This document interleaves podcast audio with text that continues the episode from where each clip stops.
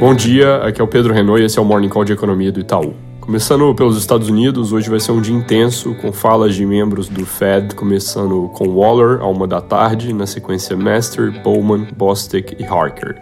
Ontem falaram Goolsbee e Williams, o primeiro com um discurso mais brando, na direção de que ainda estão entendendo o impacto de crédito causado pelos problemas bancários, enquanto o segundo foi na linha de que a inflação ainda está alta demais. Sobre dados, hoje tem pedidos de seguro-desemprego, como toda quinta-feira, que devem manter a tendência recente de alta e indicar desaceleração da geração de empregos do payroll, mas ainda em níveis distantes de algo consistente como a desaceleração forte da economia.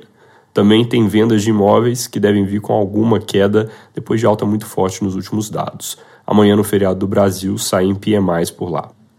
Aqui no Brasil, o mercado teve um dia negativo na sequência do anúncio dos detalhes do arcabouço fiscal. A gente destacou ontem o ponto sobre usar a inflação prevista e não realizada para fazer o cálculo do valor nominal para crescimento do gasto, que é algo que pode dar uma margem de manobra e diminuir a capacidade do arcabouço de conter despesas. Mas além dele, vem sendo chamada atenção para o fato de que o texto, como está, desobriga a punição ao presidente em caso de descumprimento da meta, enfraquecendo a lei de responsabilidade fiscal. Também se cita que foram deixadas muitas exceções à regra, um total de 13, mas ali praticamente nada é novidade, a maior parte já existia também no caso do teto de gastos. O que parece estar acontecendo no fundo é uma certa devolução do alívio inicial.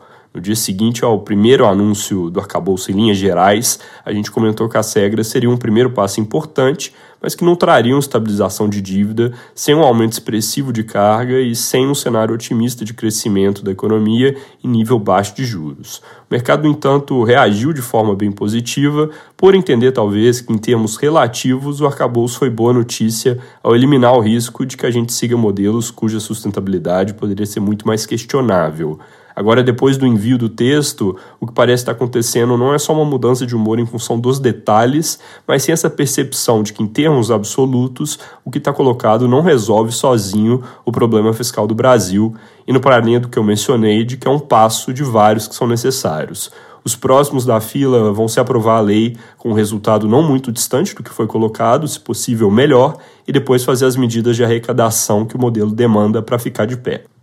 Sobre tramitação do texto, a Folha de hoje reporta que o governo estuda fazer alguns ajustes no que foi apresentado enquanto a discussão estiver correndo na Câmara. Entre o que é reportado, chama atenção a possibilidade de ampliar marginalmente as três exceções que eu mencionei, permitir que cada presidente eleito escolha que índice de inflação vai corrigir os limites de gasto e deixar mais claro no texto como exatamente vai ser feita a redução do limite de crescimento do gasto de 70% para 50% do crescimento da receita quando as metas de resultado primário não forem cumpridas.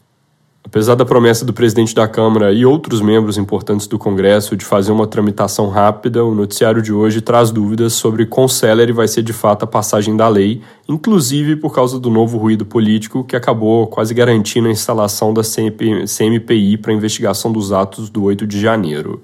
Ontem, a CNN publicou vídeos mostrando o ministro do governo responsável pelo Gabinete de Segurança Institucional circulando entre a multidão que atacou os prédios em Brasília.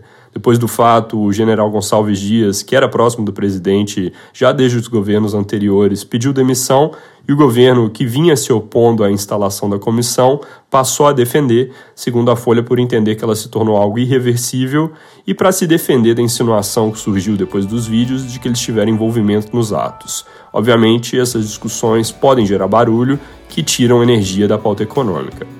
Fora isso, daqui a pouco tem marcado o anúncio de 13 medidas pelo governo para facilitar crédito e impulsionar investimento em parcerias públicos-privadas. Importante acompanhar os detalhes. Como amanhã é feriado, é isso por hoje. Bom dia e bom fim de semana.